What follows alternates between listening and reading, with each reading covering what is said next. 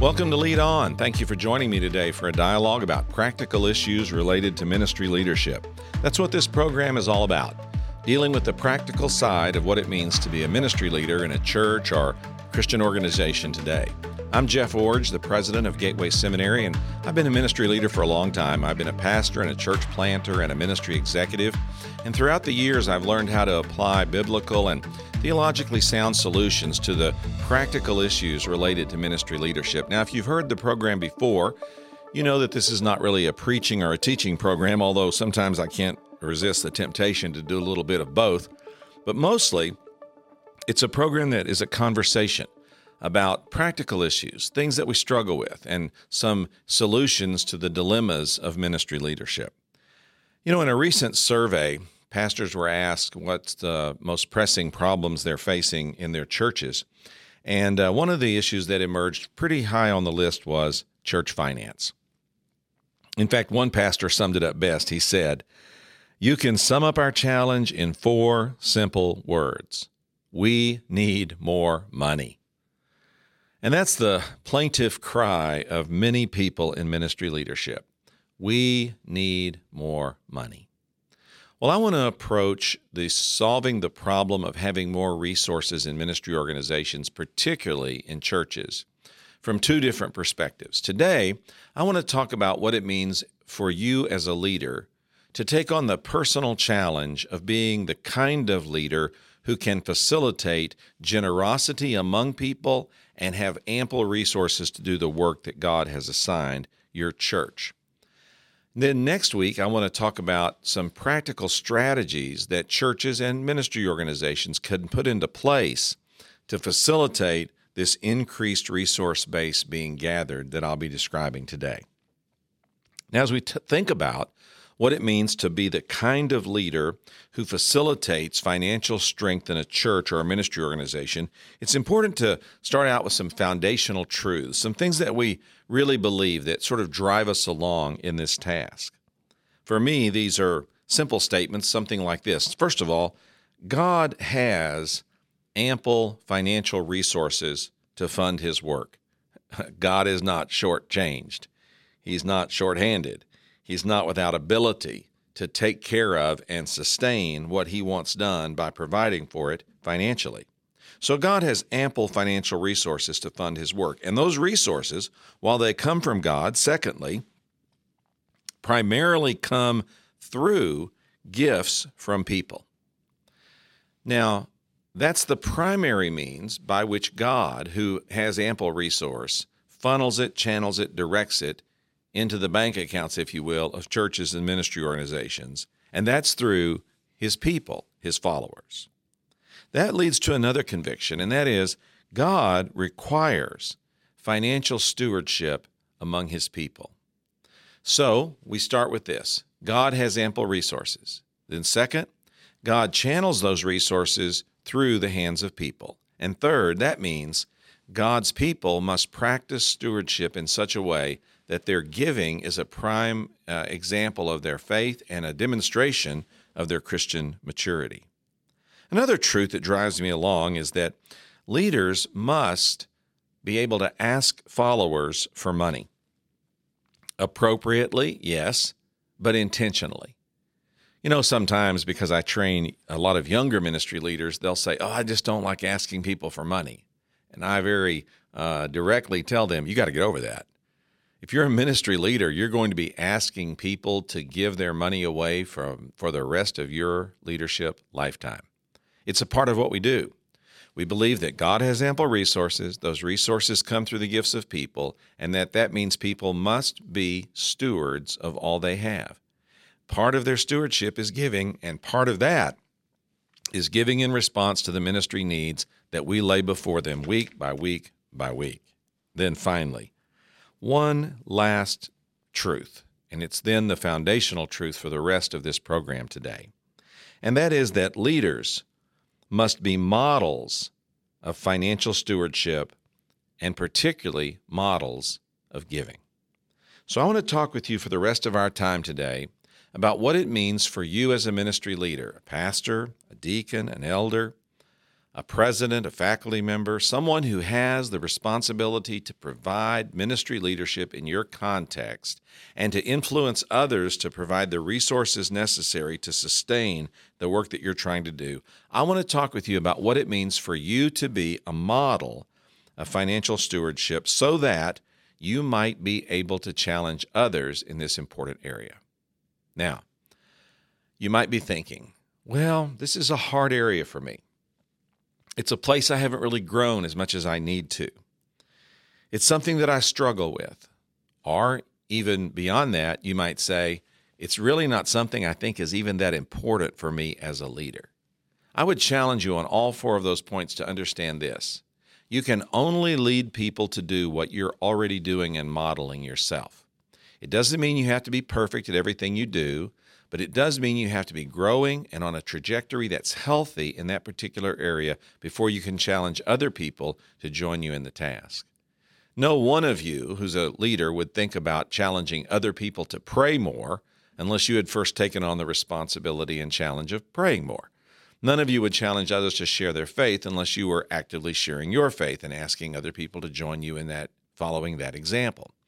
Uh, none of you would challenge other people for fasting or for any other kind of spiritual development or spiritual commitment unless you had first practiced it yourself and then challenged people to come after your example.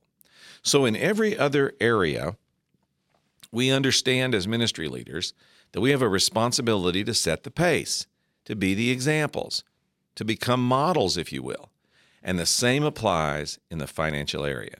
In fact, this is one of what I call the dirty little secrets of ministry leadership. Some people in ministry leadership say the reason I don't that I that they don't like to talk about money in church is because it's unseemly or inappropriate or it pressures people. And I suppose there is something of that sometimes in some people's resistance or reluctance to talk about financial financial issues. But the real reason, the underlying reason, the dirty little secret reason why some ministry leaders don't want to talk about money or giving or stewardship is because they know their life would not hold up to close scrutiny on this issue. So today, I'm challenging you as a ministry leader to take seriously your responsibility to be a model in this area so that you can challenge others both in their stewardship and in their giving appropriately. Now, I've also heard some ministry leaders use this excuse. Well, I don't really need to give my money because I give my time. Seriously? Would you accept that from any other believer? I don't really need to give my money, I, I give my time. No, you wouldn't. You would challenge them to grow uh, in a in a in a complete, well-rounded way, and to give their time and their money as an expression of their Christian discipleship. So, if these things are true, then it's important for you to learn how to be a better model. So, let me talk about that now in four key areas. First of all, as a leader, it's important to model appropriate transparency about finances. What I mean by that is people need to know your story and know some of your struggles and know some of your successes and hear some of the ways that God has worked through you to develop stewardship in your life and then also generosity as a pattern of life. So, share your stewardship development story, for example. Mine's fairly straightforward. I came to faith in Jesus as a teenager. I was fortunate to be in a church that had a good stewardship development program. I took advantage of that program as a high school student, as a younger college student. I met my wife in that same church when we were in college, and she took a, uh, the same courses I did that the church offered on financial freedom and stewardship and financial management. And so we came to marriage with some shared convictions about this area. And while we've had our ups and downs over the years, our life is really 40 years of living out the principles we learned as older teenagers or younger adults about what it means to really live a life of stewardship. And then another way to model with the with transparency is to model some of your giving decisions. Now this is delicate, I know. I don't tell everyone about all of my giving. Uh, but I do, from time to time, make statements publicly about my giving, both to motivate and encourage and to set an example of what I want others to do. Or, if not to completely follow me, to understand that I'm asking them to do something like what I'm doing. For example, I've been a seminary president now for uh, going on 17, 18 years. And at the very beginning of my tenure, I committed to giving 5% of my salary back to the seminary every month of my tenure. And I've been doing that for all these years. Now, why would I do that? Does the seminary require that of me? Absolutely not. I do it because I'm the primary fundraiser also for our school. And so when I go to a banquet or to a donor's home or to some other church or occasion where I'm talking about money and I ask people to give, I'm able to say, I'm not asking you to give as much as I give, but I'm asking you to give significantly and sacrificially, just like I do. And because people know I have a credible record of giving, they have joined me in remarkable ways over the years in providing the financial support we need for our school. Now, again, that doesn't mean you tell everything about all the money you give away in every location or that you brag about the amounts or anything like that. But there's not anything wrong with occasionally, on important occasions or in significant ways, sharing some of your giving decisions as a model of transparency in this area. And then another way to share is to share your story of God's provision. We have so many stories about how God has provided for us over the years.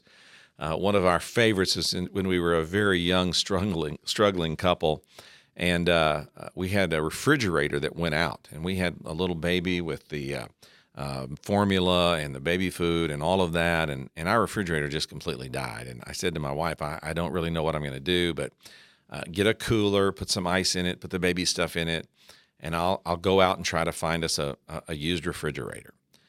Well, uh, that day, a person died that I had been ministering to as a part of our church, extended church family. He had only been coming to our church for a short time, but he had a very dear friend who was a part of our church. So I went to the hospital, learned of his death, uh, started helping with the funeral arrangements, and that day got away from me, and we still didn't have a refrigerator. The next day, um, was busy, busy, busy with the, the death and helping with the situation and initial planning for the memorial service. And because of the situation, they wanted to have the service really quickly. And so we were planning for it for the next day or so. And another very busy day. And again, no refrigerator. The third day, we had the memorial service. And then at the service, the, uh, the friend from our church said, Hey, could, could you come by the bank? He happened to be the manager of a branch of a bank. He said, Can you come by the bank? I said, Okay, yeah, I can come by the bank. I was thinking about that refrigerator and I was thinking about this was now day three and I was really concerned because I still didn't have any money and I didn't know what I was going to do, but I had to find something. So I thought, well, I'll, I'll, go by the bank and then I can maybe go close out some things at the church and then maybe I can get this refrigerator thing figured out. So I went by the bank and he said, you know, the gentleman that died, before he died, uh, he knew that you had meant a lot to him and you'd helped him uh, near the end of his life and he wanted to give you something. And I thought, really? And he said, Yeah, he wrote this out before he died, so it's not part of his estate. It's a payment to you, and he wants you to have it. And he handed me a check for $500. Now, this was a number of years ago, and that was a lot of money. And I was just shocked. I, I couldn't even believe it. And, and I left that bank and I went home and told my wife, Let's go buy a refrigerator. And we went out and bought a refrigerator for $495 that day. We kept that refrigerator for years as a reminder that God will come through for you. God provides. And then share your financial planning choices as a part of being a model. It's, again, not important to go into all the details, but help people understand that you have a financial plan and that your plan includes uh, being a generous donor, perhaps, and that you're going to give, for example, uh, after you pass away through an estate plan to Christian ministries and organizations and things like that you know, we'll talk about that maybe on another program someday in more detail, but it is important for you as a leader to have one of these plans. And you say, but I don't have millions of dollars. Doesn't matter. You have a plan that you can then show as a model to others and say, hey, you need to have a plan that really blesses Christian work and Christian ministry even after you're gone.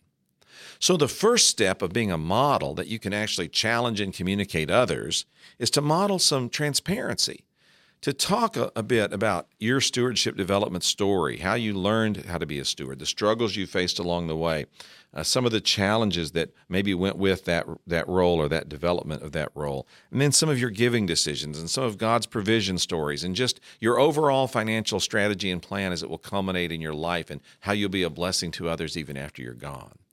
Step one in being a model that, that gives you a platform from which you can challenge others to give is to model transparency.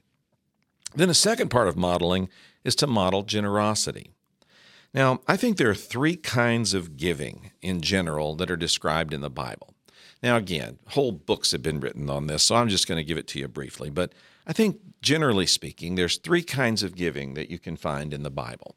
The first is called tithing, or giving a tenth of your income back to God.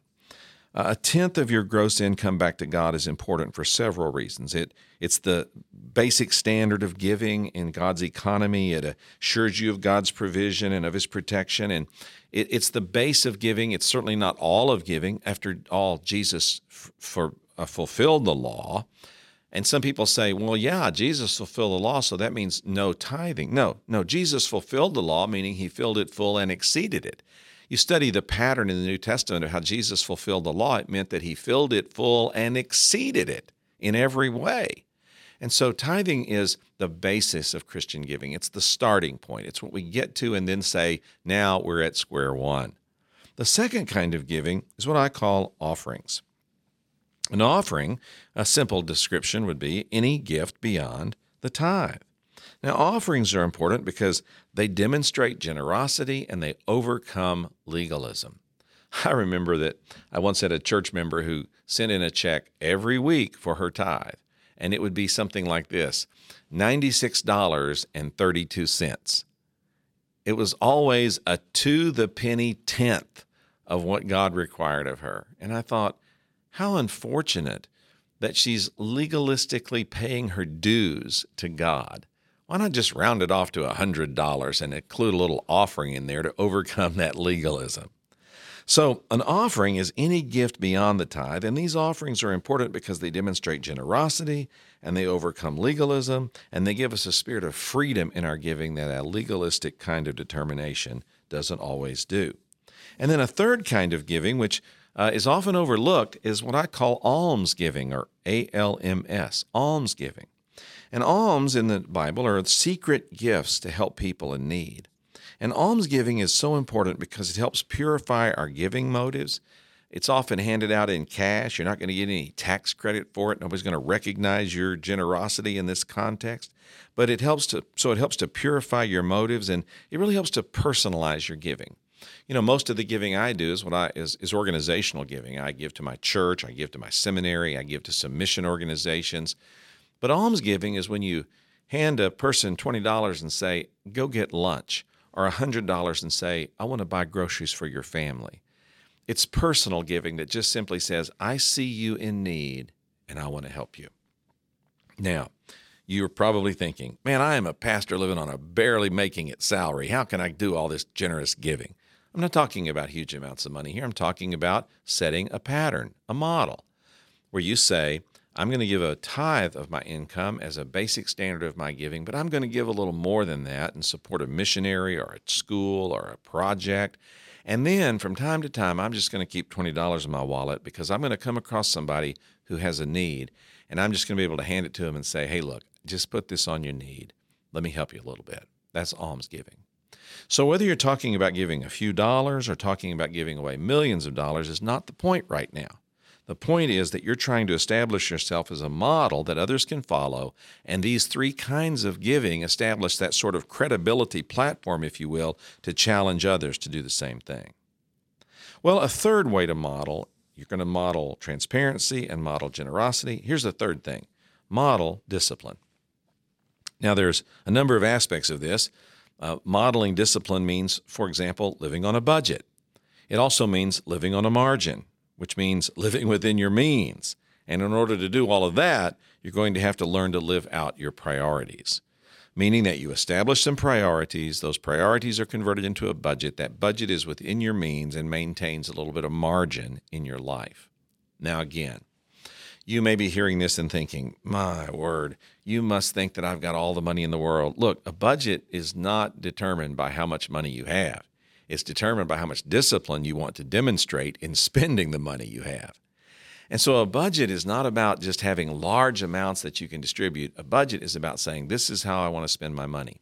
I want to prioritize this and this and this and this. And these other items are lesser priority and they're going to get lesser resources. Modeling financial discipline by living on a budget, living out your priorities, modeling, uh, dis, uh, modeling that you're on a margin and within your means. These are significant steps for you to establish a platform of credibility from which you can challenge others in their stewardship and their giving. And then finally, model planning.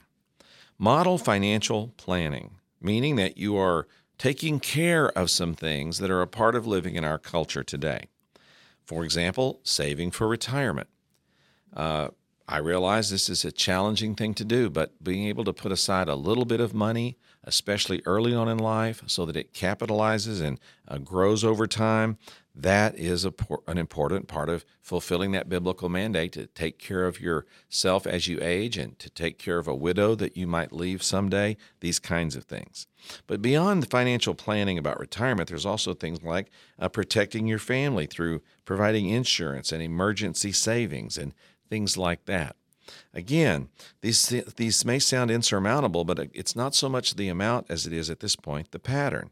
And then finally, in the area of planning, as I've already mentioned earlier on the show, you want to have a financial plan that includes an estate plan or a plan for what happens to you after you're gone. You know, a lot of people think that's not important because they're not going to have very much. But, you know, if you own a home or if you have any assets at all, you'll be amazed at how they'll grow over time and how having a good plan is essential uh, when you get to the end of life. Now, this show today is not a financial uh, planning workshop, okay? Let's go back to the point. This program today is about you establishing yourself as a leader that models financial stewardship so that you might be able to challenge others to live out a life of financial stewardship, which includes generosity giving tithes and offerings and alms to support Christian work, Christian ministry, and Christian people. So, next week on the program, we're going to talk about some strategies that are more organizationally focused. How you actually put some things into practice in your church or in your ministry setting that will facilitate people following you in this model. But before we can get there, you've got to establish yourself as a person who's able to set the pace in this important area of life. You know, people are looking for models.